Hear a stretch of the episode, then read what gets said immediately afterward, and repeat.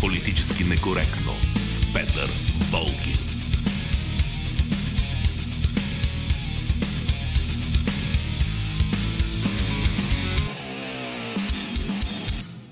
Здравейте, това е политически некоректно. Георги Бангиев е звукорежисьор, Борислава Борисова редактор на предаването и Велина Георгиева следи какво се случва в социалните мрежи. Аз съм Петър Волгин. Ето, вече си имаме кандидат за премьер. Надяваме се в скоро време да научим и имената на министрите или на кандидат-министрите и по-ясна политика да видим какво ще ни бъде предложено от този кандидат премьер и неговия екип, защото това е важно, за да можем да си изградим отношението към него. Това ще бъде една от темите, която ще обсъждаме, разбира се, днес в предаването. Разбира се, ще обсъждаме всички други теми, които на вас са ви направили впечатление. Сега аз ще започна с една тема, която ми направи впечатление от седмицата и по-конкретно за поведението на различните партии, когато водят преговори с победилата политическа сила, преговори за това какво да бъде правителството. Политически некоректно. Сега, по принцип, аз си мисля, че когато една партия е спечелила на изборите 10% или 5%, тя трябва да се държи така по-скромничко. Защото не е възпитано най-малкото политически сили с скромни изборни резултати да имат поведение на победители с милиони последователи. Няма никаква логика лидерите на такива партии да настояват за назначаването на този или онзи министър или пък обратното да тропат с сюмручета по масата и излишно да настояват, че някакви хора изобщо не ставали за министри. Нека ако обичат тези претенциозни политически лица, първо да вземат да спечелят някакви избори и едва след това да поставят изисквания. Ето защо от има такъв народ съвършенно правилно ошамариха политическия умно красивитет тази седмица. Всяка жаба трябва да си знае гьола, в нашия случай да си знае изборния резултат. И ако жабата вземе, че забрави колко хора са гласували за нея, трябва да й бъде напомнено. Понякога дори и с по-остър тон. Политически некоректно. Да напомним, че предсрочните парламентарни избори бяха спечелени от има такъв народ и това съответно е партията, която ще каже кой да бъде премиер и кои да са министрите. Партиите заели четвъртото или петото или шестото място на изборите, разбира се, имат право на мнение – но нямат право на тропане по масата. Откъде на къде електорални джуджета ще налагат мнението си и по няколко пъти на ден ще повтарят «Ама не, не, ще вземете тия тримата министри». Или даже я вземете уния четиримата. Или я най-добре 7-8 вземете. Сега, разбира се, защитниците на джуджетата казват, ама пък без тях няма да има правителство. Кой ще гласува в парламента? Възможно е да няма. Само, че отговорността тогава за липсата на кабинети за нови предсрочни избори ще падне именно върху тези с големите претенции и нахалните изисквания. Политически некоректно. И ако наистина сме обективни, трябва да признаем, че от партиите, които в момента водят преговори с има такъв народ, най-адекватно се държи БСП – да, те също казаха, че искат да видят персоналния състав на бъдещия кабинет преди да дадат подкрепата си за него. И това е нормално. Няма как да гласуваш в подкрепа на нещо, което не познаваш. Пък и първия вариант на кабинет, който има такъв народ предложи, беше толкова нескопосан, че естествено сега всички да искат да чуят предварително кои ще са следващите министри и разбира се, важно е кой ще кой предложението за премиер. Защото именно министър-председателят е този, който определя посоката. Министър-председателя трябва да има модерно виждане за развитието на страната, а не идеите му да са взети от наръчниците за пазарни фундаменталисти, издадени в края на 70-те години.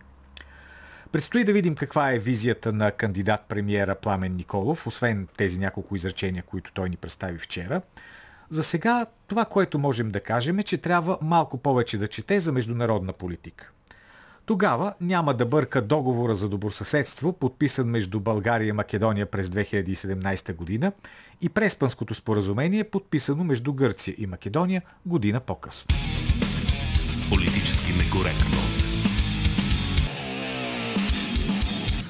Защо казвам, че естествено основните политически сили в бъдещото правителство да бъдат има такъв народ и БСП? Първо, ясно е, партията на Слави Трифонов спечели изборите – Второ, самия Трифонов, както и цялото му предаване в продължение на дълги години критикуваха яростно ГЕРБ.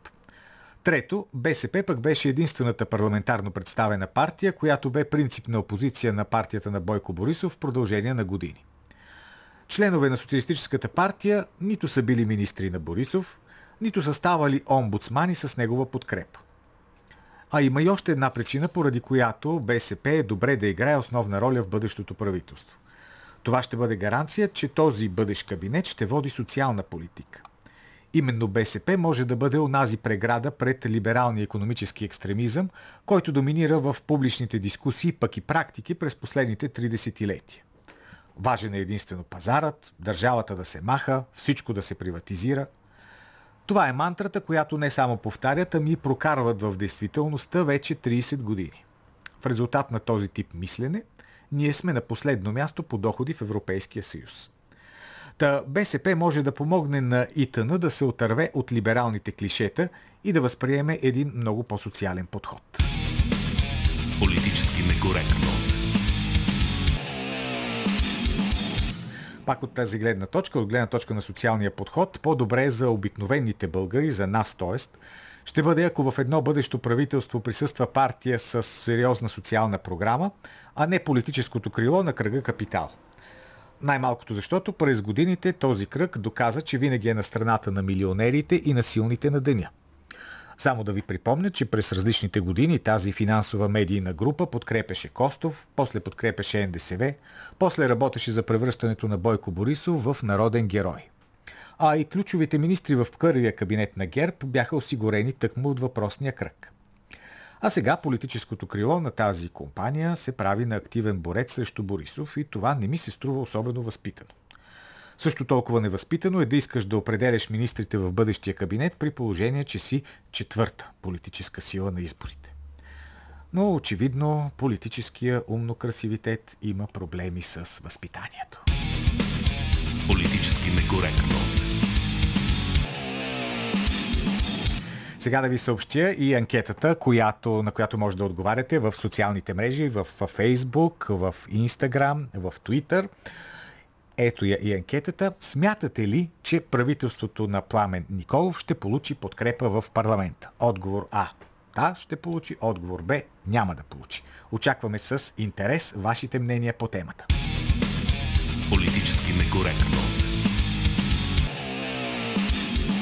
Времето тече много бавно за тези, да, които чакат. Пееше Мадона, обаче за има такъв народ. Сега времето изключително се забърза. Имат една седмица, в която трябва да направят този кабинет, да го представят и той съответно да получи одобрение.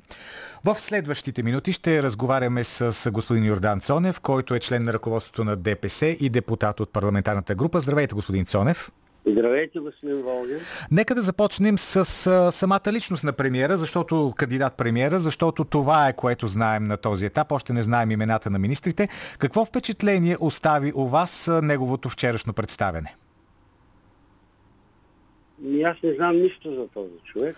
От това, което чухте. Даже в парламента така не сме се засичали.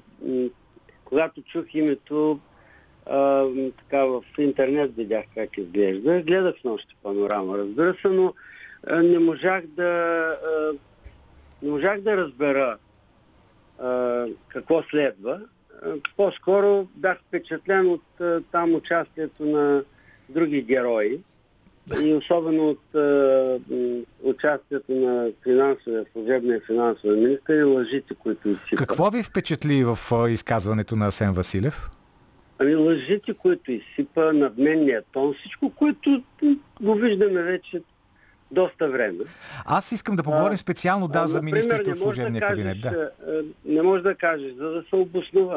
Не може да кажеш, че за два месеца събрал 2 милиарда и затова правиш актуализация, ама си ги събрал, ама са плом. Ами събрахме ги. Ми не ги събрахте, защото за 2 милиарда, два- за 2 месеца 2 милиарда не може да събере никой. Нали? Първо.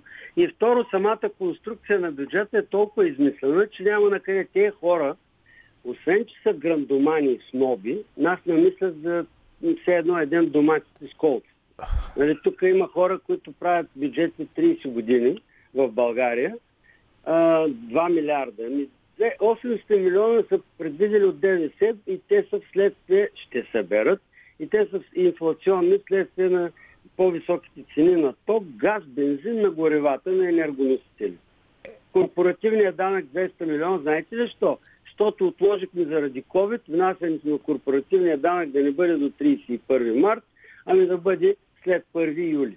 Обяснението беше за И тези така 2 нататък. милиарда, че ще бъдат събрани, защото са затворени кранчетата, натиснати са копчетата, държавата е влязла в контролните си функции и вече не се позволява изтичане на пари към съответните фирми. Само да ви кажа за кранчетата, не предвиждат акциза да са, приходите от акциз да се увеличи, а, макар че първото им назначение беше смяна на шефа на митницата. Защо ли, не знам.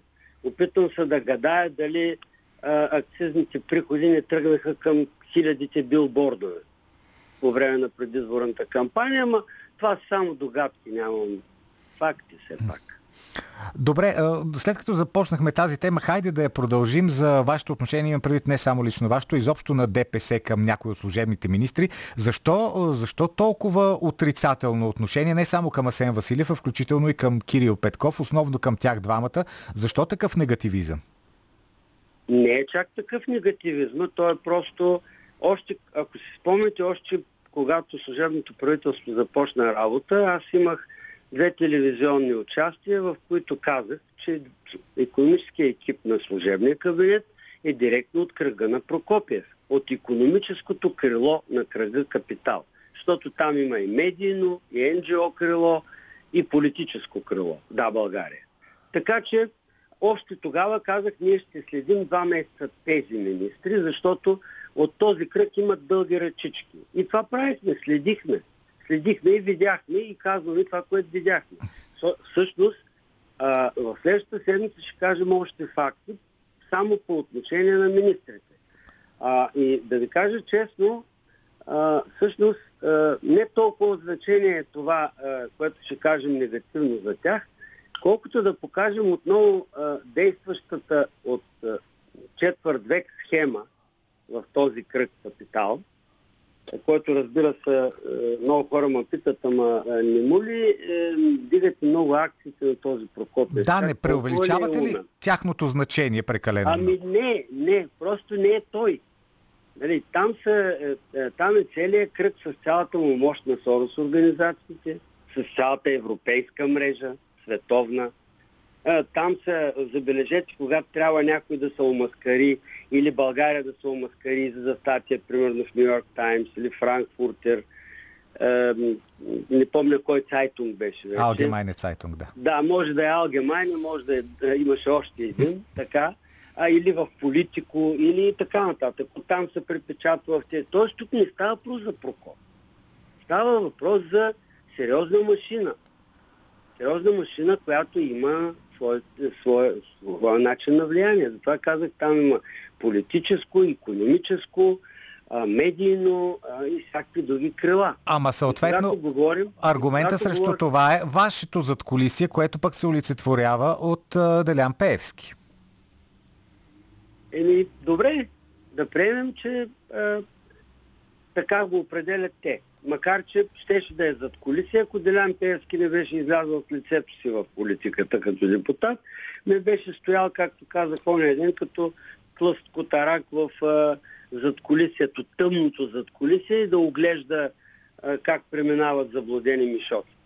Нали? Разбирате ли, а зад колисие, когато не участваш пряко с лицето си, да бъдеш обсъждан, да те виждат, да се явяваш на избори, да ходиш при избиратели, да загубиш избори, да паднеш от властта, медиите на, надумат хубаво и справедливо, а, да спечелиш избори и да се опиташ тогава да участваш във властта. А пък така стоиш отзад. Аз, както казва Прокопия в едни, едни изтекли стенограми Арго, аз няма да участвам политически, но ще участвам с всичко, което мога в създаването на проекта политически. Да, разбира се. Затова е зад колисия. Там а при нас не е зад колисия. Какво зад колисия съм? Аз дет съм 30 години на сцената. Е, вие не, но разни други лица. Е, пак казвам, щом участваш в активно в политиката с лицето си, не е зад колисия. М. Нещо друго да измислят, но а, мисълта ми беше, че а, Това е манера по който се действа. В служебния кабинет има чудесни министри. Между прочим, министър-председателя ми прави много добро впечатление. Кой друг? Олегнал, уравновесен Да. човек и така нататък. Вижте на кого лъскаха имиджа два месеца. Те юнаци бяха най-хубавите. Те са най-успешните. Най... Ако не ги вземете в другия кабинет, направо не сте патриоти. Ма как да са най-успешни? Какво да са най-успешните, че не могат да се сетят? С албанската сделка за електромобили ли? Или може би с плана за възстановяване и развитие, в който измислиха три нови фонда с финансови инструменти, милиард и 600 милиона, понеже хората не всеки е длъжен да разбира, да ви каже как би действал един финансов инструмент, не пари. Да кажем а, за а, енергийно по линия на зелените енергии, да кажем а, че офиса си да му сложите с фотоволтаици и да намалите цената на тока. Или а, на, на фирмата си, на цеха си и така нататък. Значи ще кандидатстват и проектът ви няма да бъде одобрен в България, ще бъде одобрен от Европейската инвестиционна банка, където те имат хора. Сега няма време да казвам и кои са. И като бъде одобрено, там ще получите ни ваучери. На, вие като а, собственик кандидат на, нали, на фирма, който иска да се сложи, ще получите ваучер. И с ваучера ще идете си на пазарите от фабриката за фотосоларни елементи на Прокопия. Е, От неговата ли точно? Еми, като одобрят от кои, нали, мога да се сети. Вижте, а, а, това не са празни приказки. Ние това го, а, този филм го гледаме вече 25 години. В различни серии, различни актьори и така нататък.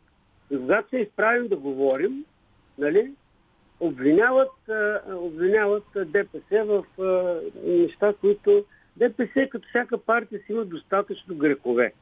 Няма нужда да измисляте нови. Слави, измислиха някаква координирана атака. А, да, точно за това Да, исках да поговорим, да. защото, ама наистина направи впечатление. Вие говорите срещу демократична България, след това Тошко Йорданов излиза и започва да говори срещу Асен Василев, който пък беше харесан от демократична България за министър. Ма харесва ли се, разбира се. Той е харесван отдавна.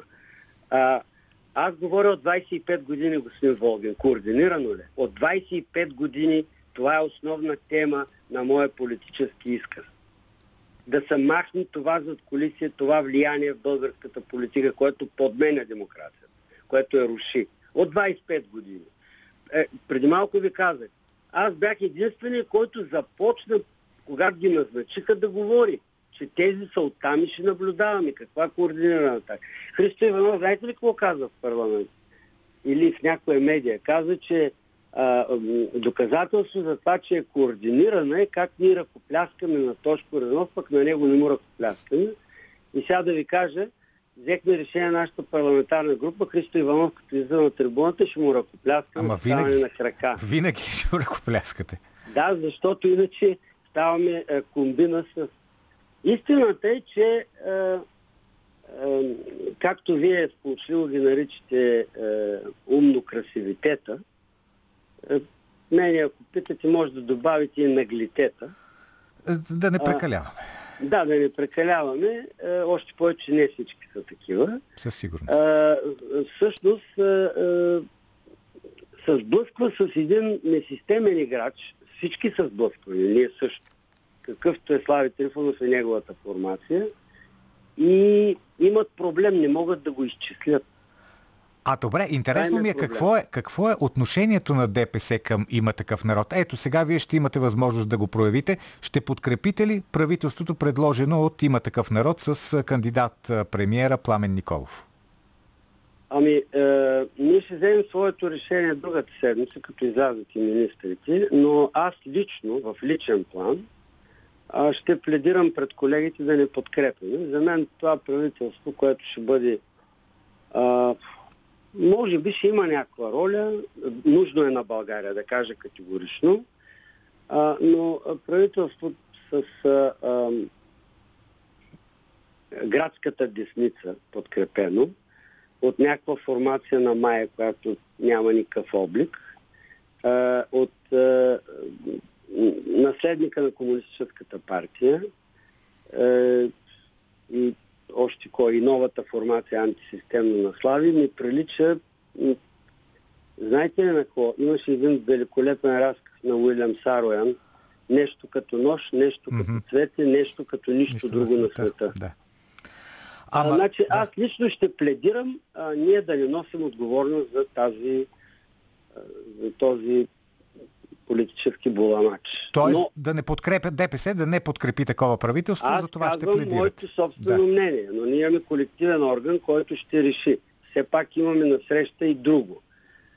Че България трябва да има кабинет и сме го казали. Че Да. трябва да се възстанови диалога, че трябва да се разгради системата, при която държавността е разрушена чрез това по начин, по който много сериозно притеснява всички. Не си говорят институциите, скарани са, не си говорят политическите субекти, не може да се роди по никакъв начин някакви общо консенсусни национални цели поради липсата на диалог.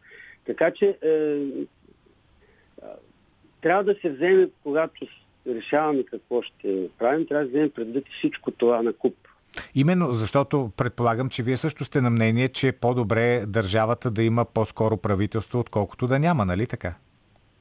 Аз смятам, че ще има е, конструкторите на правителството, е, сред които не е ДПС, да ги успокоя. Конструкторите на правителството, мисля, че още вчера, след скандалите между тях, е, така, им свиха ушите. А кои са конструкторите на Ами, правителството? а, а, според мен лично а, един е външен, а пък другия е вътрешен. Ема дайте да ги назовем кои са тези хора. Еми външният е, е извънземно, out of the space. Охо. Нали, ако мога така да се изразя на техния език, аз напоследък се улавям как е, започвам да използвам е, отделни изрази и в парламента го направих, защото те много обичат. Е, те, те са същия кръг, нали? политическото им крило много обичат е, англосаксонски изрази, такива снопски. Наскоро четох и много се смях пак в тези изтекли там техни е, стенограми, е, как м, Прокопиев казва, не трябва да ни фреймват, Мгм. е, докато брейнстормваха, а пък е, Антуанета Цонева казва, трябва, трябва да бъде фъндрейзинг финансирането. И така, нали, има по-простички български думи, но те са за нас по Между другото, да, да, да ви кажа господин Цонев, че утре в, пак в нашото предаване политически некоректно ще гостува господин Иво Прокопиев, така че вие може от сега да му кажете нещо, ако нещо ви е интересно, да го попитате или да му Не, не, от, дадете от някаква него, идея. от, при него нищо не ми е интересно. Абсолютно нищо и нищо не ми е непознато. Познато ми е от 25 години, а, от като рейзинг на, на политическата сцена, всичко ми е познато, в детайли даже. Добре, а даже, защо? знам, даже знам, че сега тук е, е шамана им е дошъл, защото положението е напечено. Е, бъл, и, говоря за българския конфуций, за Мгм, да. Тук е и в момента са мисли какво да се прави, нали? защото все пак за такава тежка ситуация трябва и мислител. А, нима тук няма достатъчно мислителите, трябва да си изписваме някой от чужбина, който да идва и да казва какво да правите. Е, ама той е българския конфуций по думите на Борисов, пък аз смятам, че Борисов е майстор на късия разказ. Трябва да му се доверим. О, разбира се, господин Борисов винаги има точно определение за... Но, да, да. Да. кажем все пак за слушателите, които не са чак толкова запознати, с името Български Конфуций господин Борисов нарича господин Иван Кръстев. Да, да, а, да, който заедно с Прокопиев активно участваха в създаването на проекта Бойко Борисов и ГЕРБ. Добре, И, а и защо... това не е някаква клюка интрига, нали? Това Да. е факт. Обаче има друга, друга една много популярна теза, че ДПС е в много близки отношения с има такъв народ. Включително, ето и самия Бойко Борисов го каза, защото го цитираме, включително на последните парламентарни избори на предсрочния вод са преливани гласове от ДПС към има такъв народ. Защо тази а, теза е толкова популярна според вас? И това гласовете на избирателите да не са зелева чорба да ги претакаме. Е, така каза Как господин Борисов. И как, е, на- значи това, е, това са такива глупости. Представете ли си как отивам аз при, е, да кажем, Бай Ахмед е, и, и му казвам, виж сега няма гласуваш за нас, ще гласуваш за Слави. Кой е той? Е, бе сега няма да ти обяснявам. Значи, тезата, че избирателите на ДПС са някаква маса, която може да бъде манипулирана, освен, че е крайно обидна, тя е абсолютно несъстоятелна. Това са толкова горди хора, с толкова истинско мнение, толкова държат да бъдат уважавани, да бъдат чути, да бъдат... Извинявайте, ние правим е, кампания, за една кампания, е, примерно Централния лъч, който се води от председателя, минава през 200 населени места и се среща във всяко с поне с по 100-200 човека. Има места, където срещаме с по 4-5 души. Как, как си го представят това нещо? За пълен абсурд. Трябва въобще да не познаваш нашия електорат, за да говориш тези работи. Добре, тогава да ви задам така въпроса. Вашето отношение в ДПС към има такъв народ какво е? Смятате ли, че тази политическа сила може да излъчи работещо правителство?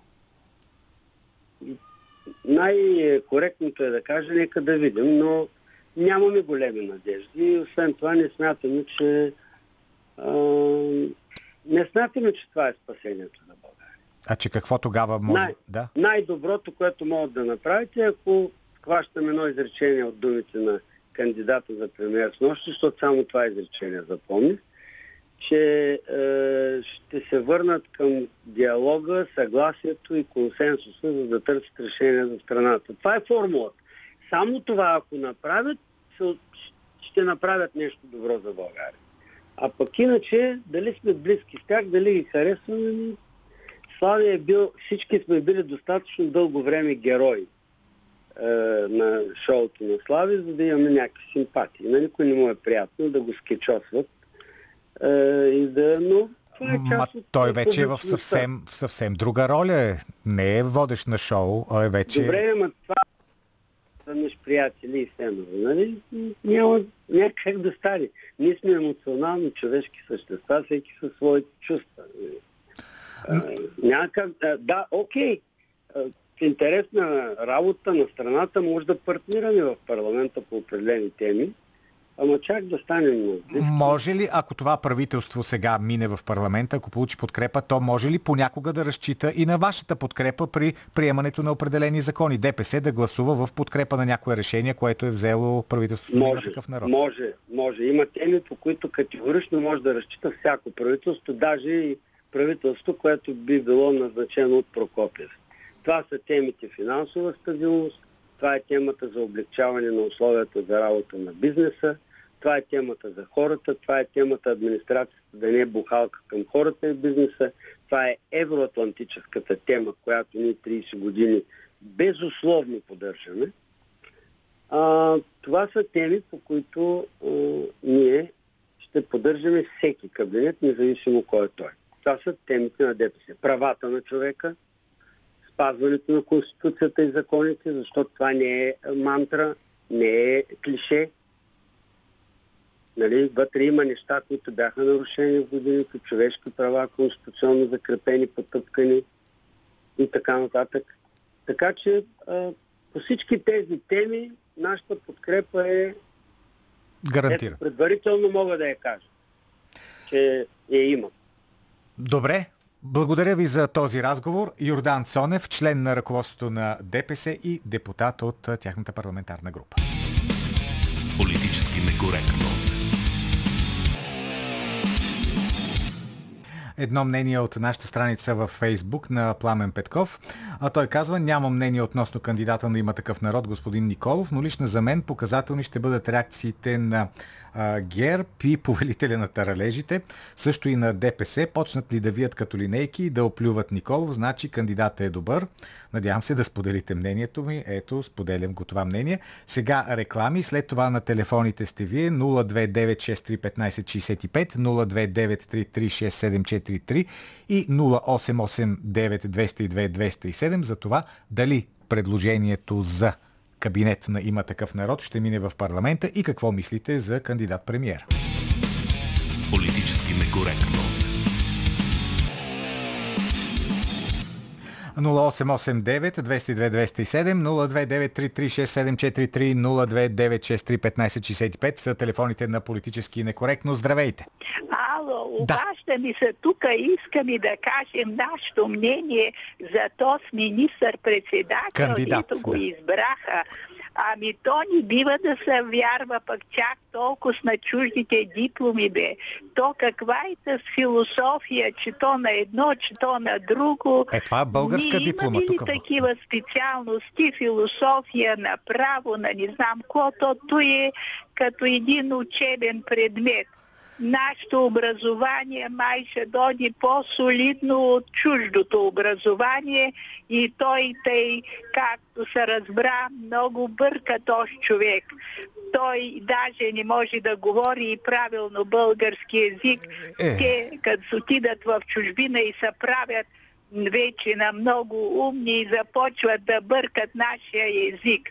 Тъй, че трябва да се види каква му и та специалност. То пък един философ имаше и преди той един друг философ, трябва да се видя. То няма нищо конкретно. Пък веднага се уловил за американците, че той то голяма работа Е, в американска вече. фирма, фирма работи, да. Ще го видим какво ще направи, ама няма няма тъй нещо да, да направи, да каже нещо, което да ни улови.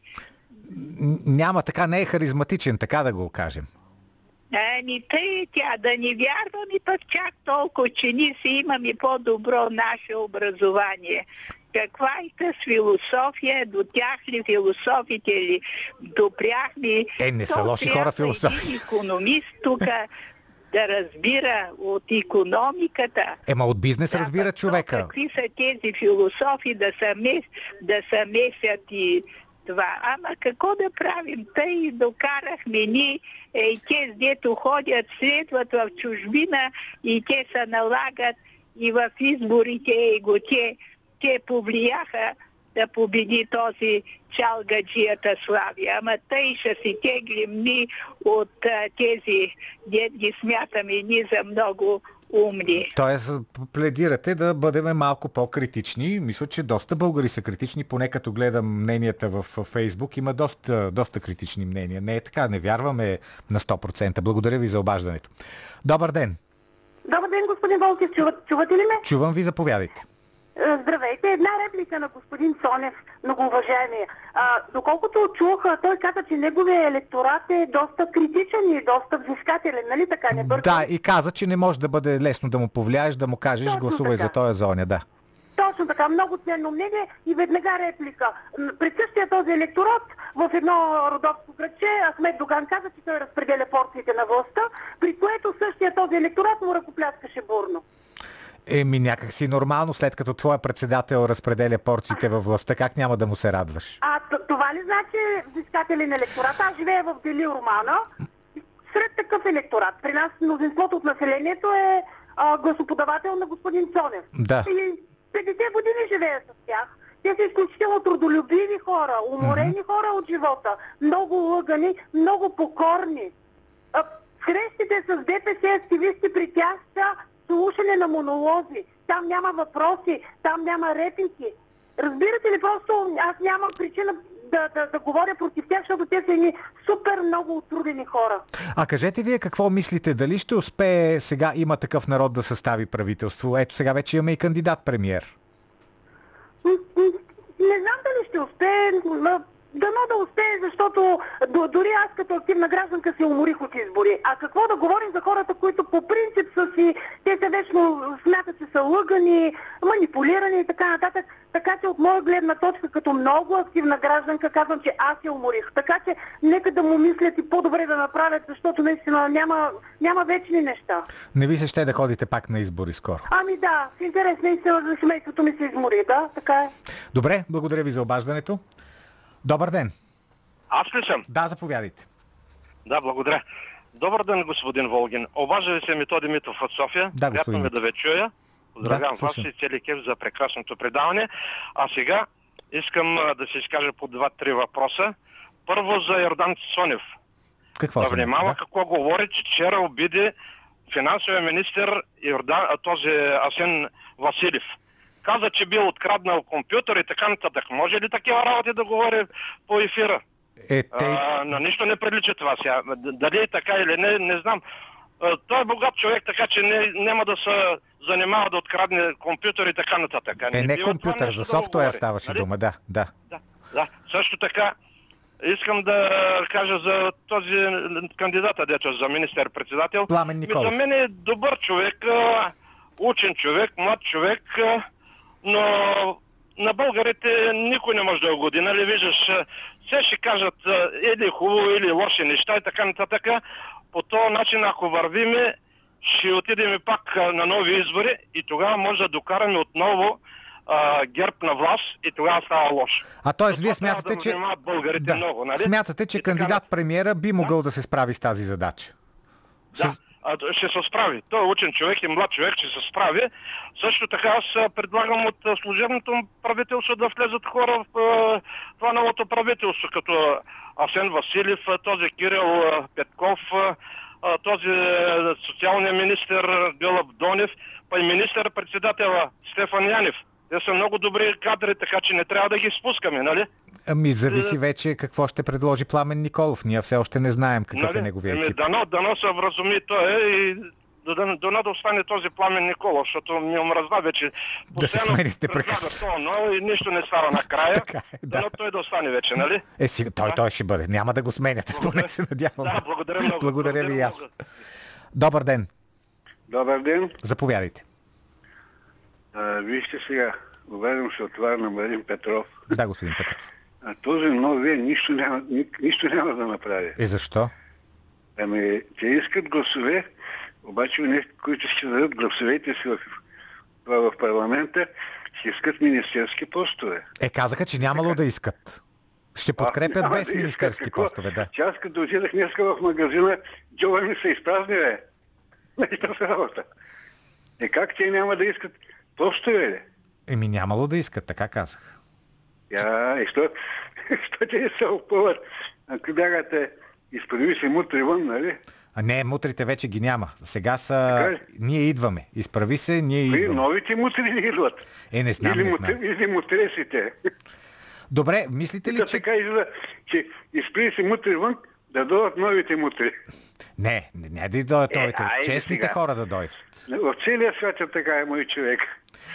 Добре, се сега, ще имаме ли правителство? Ще имаме ли правителство с големия този кокъл, премиер? Не за друго. Добре, извън Кокала, с този премиер ще успее ли да направи правителство, което да получи Няма, подкрепа? няма да може. Няма да може. Е, тогава какво следва, ако Защото той не може? Унези приятелчествата от неговите, кои бяха те, от голямото доброто ще да ги работата.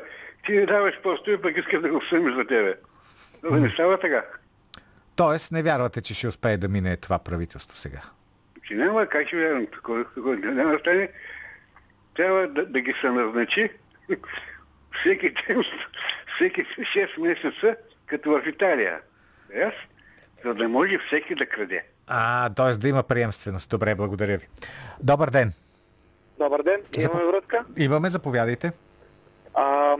Ще се представя, на 26 години съм, според мен съм един от най-младите слушатели Със на сигурност, да. Радио Хоризонт като цяло. И ако може да изкажа мнение относно а, вашите два въпроса, Да. според мен правителство ще успее да се състави. Не мисля, че, но не мисля, че ще прокопса дълго. За господин Николов не нямам, но ако позволите да споделя на един млад човек а, неопитния поглед върху цялата ситуация Да. е, че общо взето а, това е една шахматна дъска, само с много играчи. И когато господин Трифонов влезе в играта, тогава вече от обикновен шахмат стана квантов шахмат. Не знам дали сте запознат. Това е когато един ход може да не е направен, може и да е. И Аха. според мен той доста променя играта и се, и се надявам да успее. Всеки път с него това значи, че прави нещо по правилния начин. Добре, ама това като се сменят правилата на играта, това пък няма ли да доведе до голямо объркване? То вече доведе според мен. Мгм. А това добре ли е за България? Където трябва. Ам, също лично мнение е, че едно нещо, за да се оправи, то не трябва да се поправя, а трябва да бъде разрушено, за да се изгради наново. Затова, да, добре е. Добре. Добре. Така мисля. Благодаря ви за мнението. Добър ден. Добър ден. Заповядайте. Ами, обаждам се от Русе. Да. Бих за новия кандидат министър-председател. Пламен Николов, да. Бих, да, за Пламен Николов, точно те. Не знам дали се стави правителството, защото зависи и от други партии. Така е, да. О- о, так, така е, няма как да бъде по друг начин. А, но бих се замислял така между двете, аз така обичам на да чета се вика, дали се е консултирал нещо с Хери Мустафа. Тоест американското посолство. Не, че имам нещо против. Самия Не. Пламен Николов ли? Да. М, Или пък Слави Трифонов, може би. И второто, което искам да споделя за Слави Трифонов. да. Аз мисля, че голяма дискриминация наложи той при а, изборите на 11 юли, които бяха. Какъв смисъл е наложил дискриминация? Мисъл сега ще ви кажа. За хората, които, за българите, които бяха зад граница, Да, можеха да гласуват само с една декларация. така. А хората, които бяхме на почивка, включително и аз, Аха. в в България, в село Шипково бях, не можахме да гласуваме. По простата причина, че трябваше за, за живущите в България, които теглим така немотията, деца вика, а, трябваше да се взема отчислителна бележка от Русия, да ида до село Шипко, да се направя а, временна адресна регистрация, да се върна пак в Русе и на 7 юли да ида да гласувам. А той нещо трябваше да го направи до 26 Ами имаше, юли. да, обаче това не е слабо Слави Трифонов. Това всички партии, които подкрепиха промените в изборния закон. Еми, нали, на върха за... Поне за сега е той. Е, като първа политическа сила, за сега да. Благодаря ви. И още един слушател ще чуем. Добър ден. Добър ден, аз ли съм? Вие сте заповядайте. Да, Ами, слушам ви. Първо, господин Волгин, винаги слушам вашите предавания. Жалко за колегата Божан Чепров. Светла му памет. Мисълта ми е друга.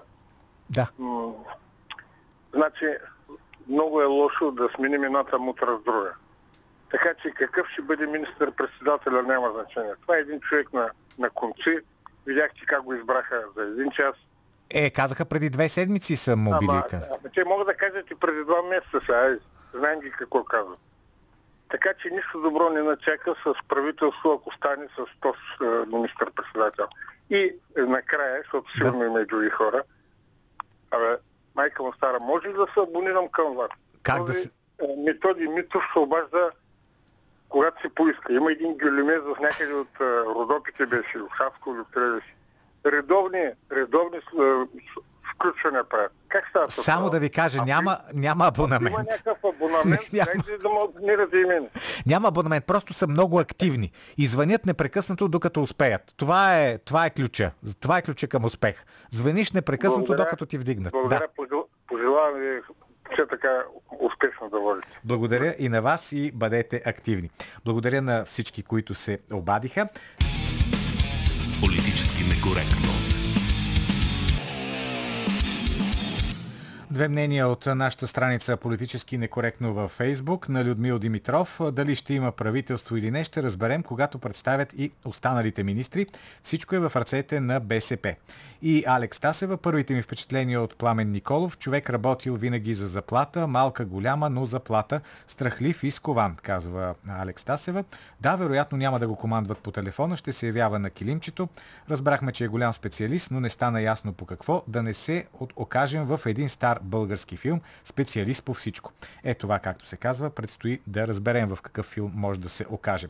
А сега да чуем разсъжденията на Калина Андролова за това дали ще има правителство, кой всъщност може да каже, че ръководи това правителство, изобщо за тайните механизми на властта.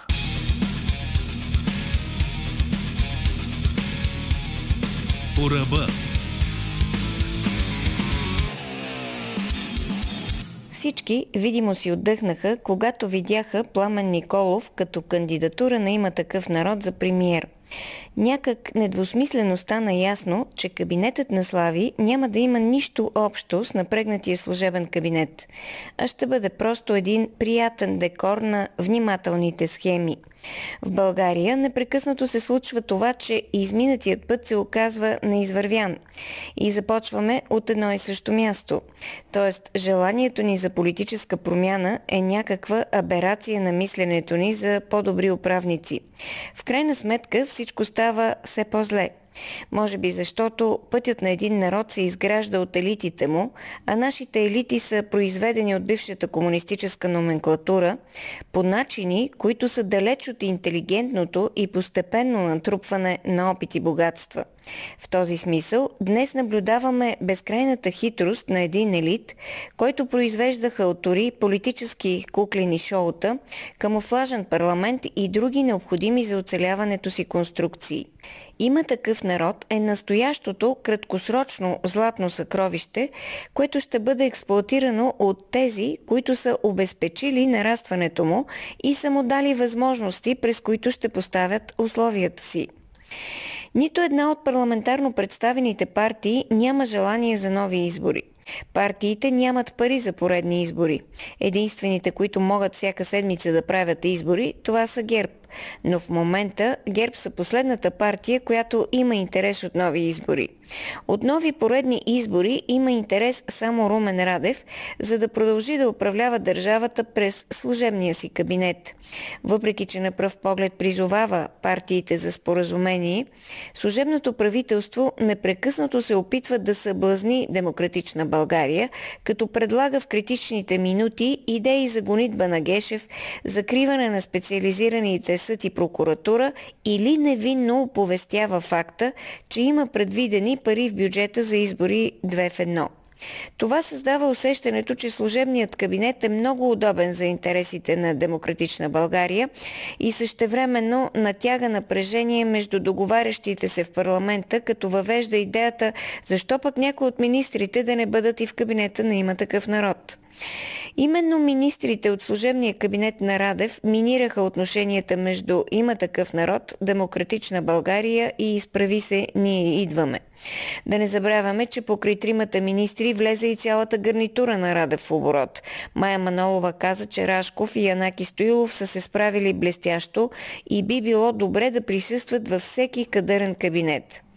Нека помислим, каква първа политическа сила ще е Слави Трифонов, ако министърът на финансите, министърът на економиката, министърът на вътрешните работи и министърът на правосъдието няма да са негови, а ще бъдат продължение на нечия друга кръстословица.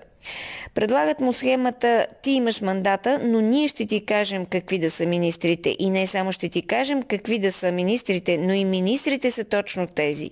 В този смисъл, ако сега се стигне до нови избори, големият въпрос ще бъде кой отново взриви обстановката – за ябълка на раздора се счита ДПС и съмнението доколко влияние ще има ДПС върху бъдещия кабинет на Слави.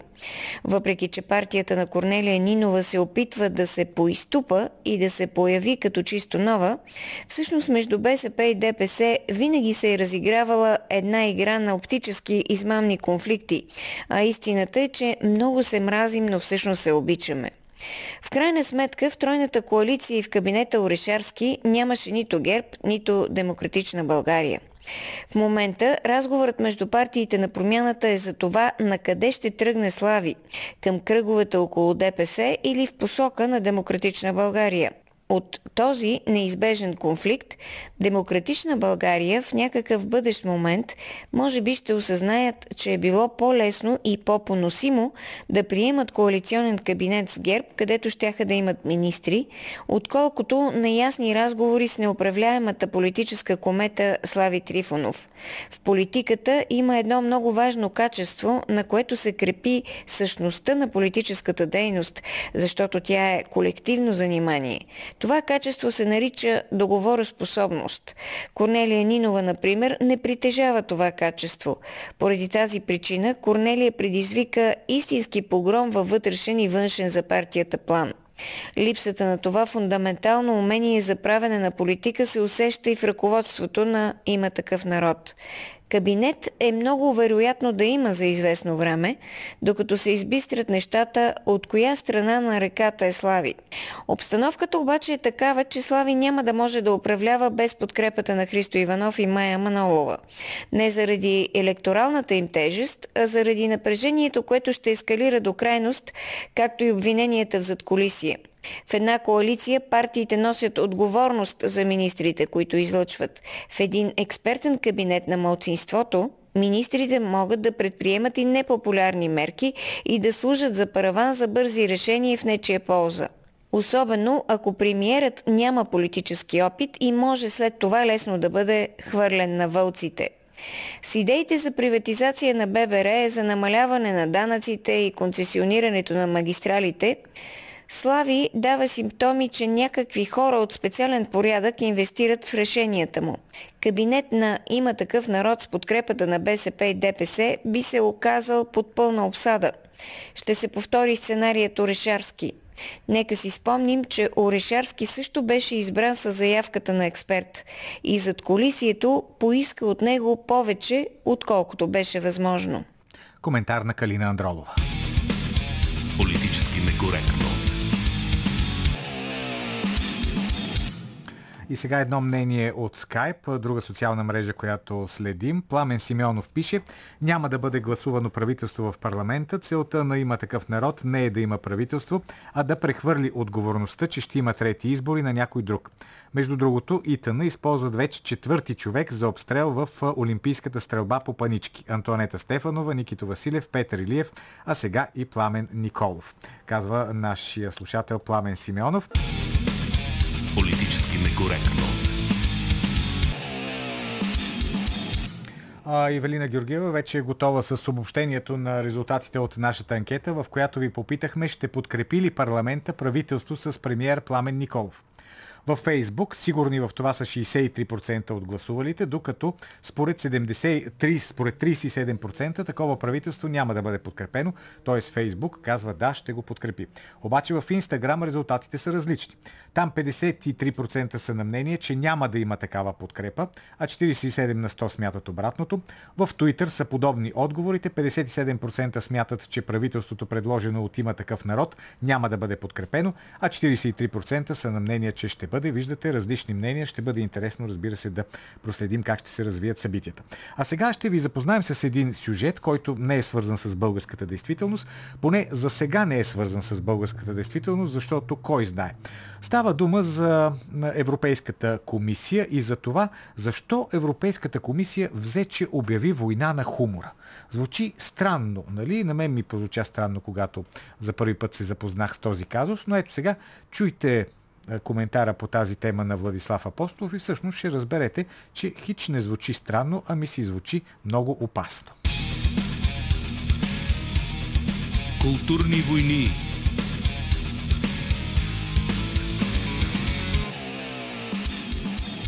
Пандемия, инфлация, економическа криза, мигрантска вълна, масов гняв срещу политическата класа, рекордно ниско доверие в партии, медии и експерти, исторически проблеми и предизвикателства пред европейските народи. На фона на тази чудесна картинка от Европейската комисия решиха да публикуват и пропагандират един епично интригуващ доклад срещу смешните картинки в интернет. Да, не се шегуваме. А, но ни се иска. Ала е явно, че европейските бюрократи не искат да се шегуваме.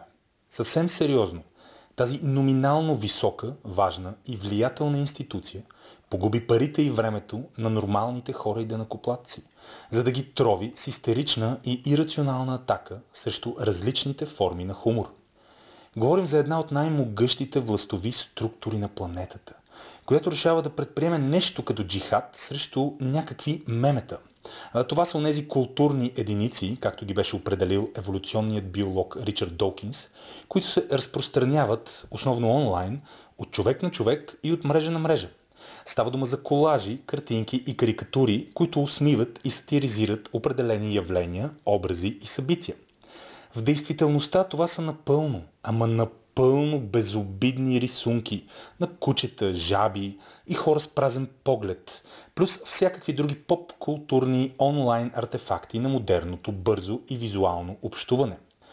Но в невротичната и вече патологична синтетична квази-реалност на изперкали активисти и бюрократи, това са някакви зловещи символи на омразата и крайно десния екстремизъм. Та така се казва и новият масово усмиван доклад с логото на Европейската комисия. Вече не е смешно. Как крайно десните екстремисти използват хумора? Всъщност, вече наистина не е смешно, но по други причини. Висша европейска структура на международна власт доброволно се превръща в инструмент за смазване на хумора и свободата на изразяване. Имаше едни групировки, които водят война срещу карикатури. Имаше едни истински екстремисти, които първо се обиждаха от рисунки, а после убиваха авторите на рисунките. Страхотен пример за бюрократите. Не ги е срам. Съвсем сериозно. Какъв психопат трябва да си, за да си помислиш, че е добра идея да финансираш и публикуваш абсолютно нелеп доклад срещу някакви смешни картинки в интернет? И да го направиш от името на цивилизация, която е изградена върху идеята за свободно слово и сатира на властта. Дистопичен кошмар от долнопробни бюрократи. На официалната страница на Европейския съюз намираме доклада, в който е показана широко използвана карикатура на конформист в интернет с следното описание. Оригиналната итерация на Лоджак мемето демонстрира меланхолия, съжаление и самота. Постепенно картинката е адаптирана и промотирана от крайно дясната меме култура като портрет на либерал с празен поглед. Целта е да покажат нормитата, които никога не поставят под въпрос информацията, идваща от мейнстрим медии и политици. Хм, чакайте малко. Дами, господа и всички останали от Европейската комисия.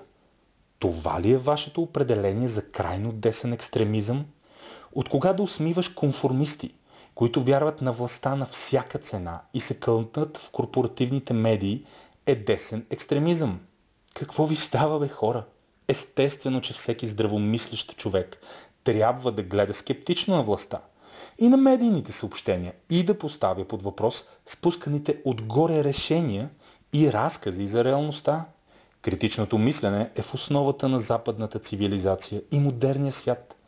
Целият перверзен алгоритъм в доклада на Европейската комисия е достоен за обстоен анализ, но и няколко думи са достатъчни за сега. Това, което пробват, е да поставят знак за равенство между критичното отношение към сегашния естаблишмент и радикализацията. Да обвържат свободното мислене с опасни явления и движения и така да го дискредитират и обезкуражат. Това е жалката и подривна логика. Само крайни елементи се присмиват на властта и корпоративните медии. Може, а и е правилно да се подиграваме много на опитите на Европейската комисия да извърши морална смяна на пола на някакви забавни мемета и от безобидни картинки да ги превърне в опасни оръжия на иллюзорни екстремисти. Но зад смешната страна стои опасна основа. Това е ядрото от фанатици, които явно са се здобили с достатъчно власт в европейските институции и ползват тези обществени структури като лични платформи за идеологическа война. Естествено, че е скандално и недопустимо за Европа да представя сатирата на либералните конформисти като нещо опасно, вредно и годно за цензура и забрана. Днес е доклад, утре е резолюция, а след седмица става закон. Всяка молекула на всяко едно свободно, будно съзнание трябва да се бунтува срещу подобен опит за смазване на свободното изразяване. Може и с смешни картинки. Кръвта на невинните карикатуристи, пролята от истински екстремисти, именно в сърцето на Европа, е доказателство за нуждата от хумор и сатира срещу доминиращите разкази на властта. Иначе целият проект е напълно ненужен, а и обречен. Коментар на Владислав Апостолов. Политически некоректно. Днешното политически некоректно завършва. В 14 часа са новините с Явор Стаматов. След това Цвети Радева с имат ли песните спиране. Утре отново в 12.20 слушайте политически некоректно. Водеща е Силвия Великова.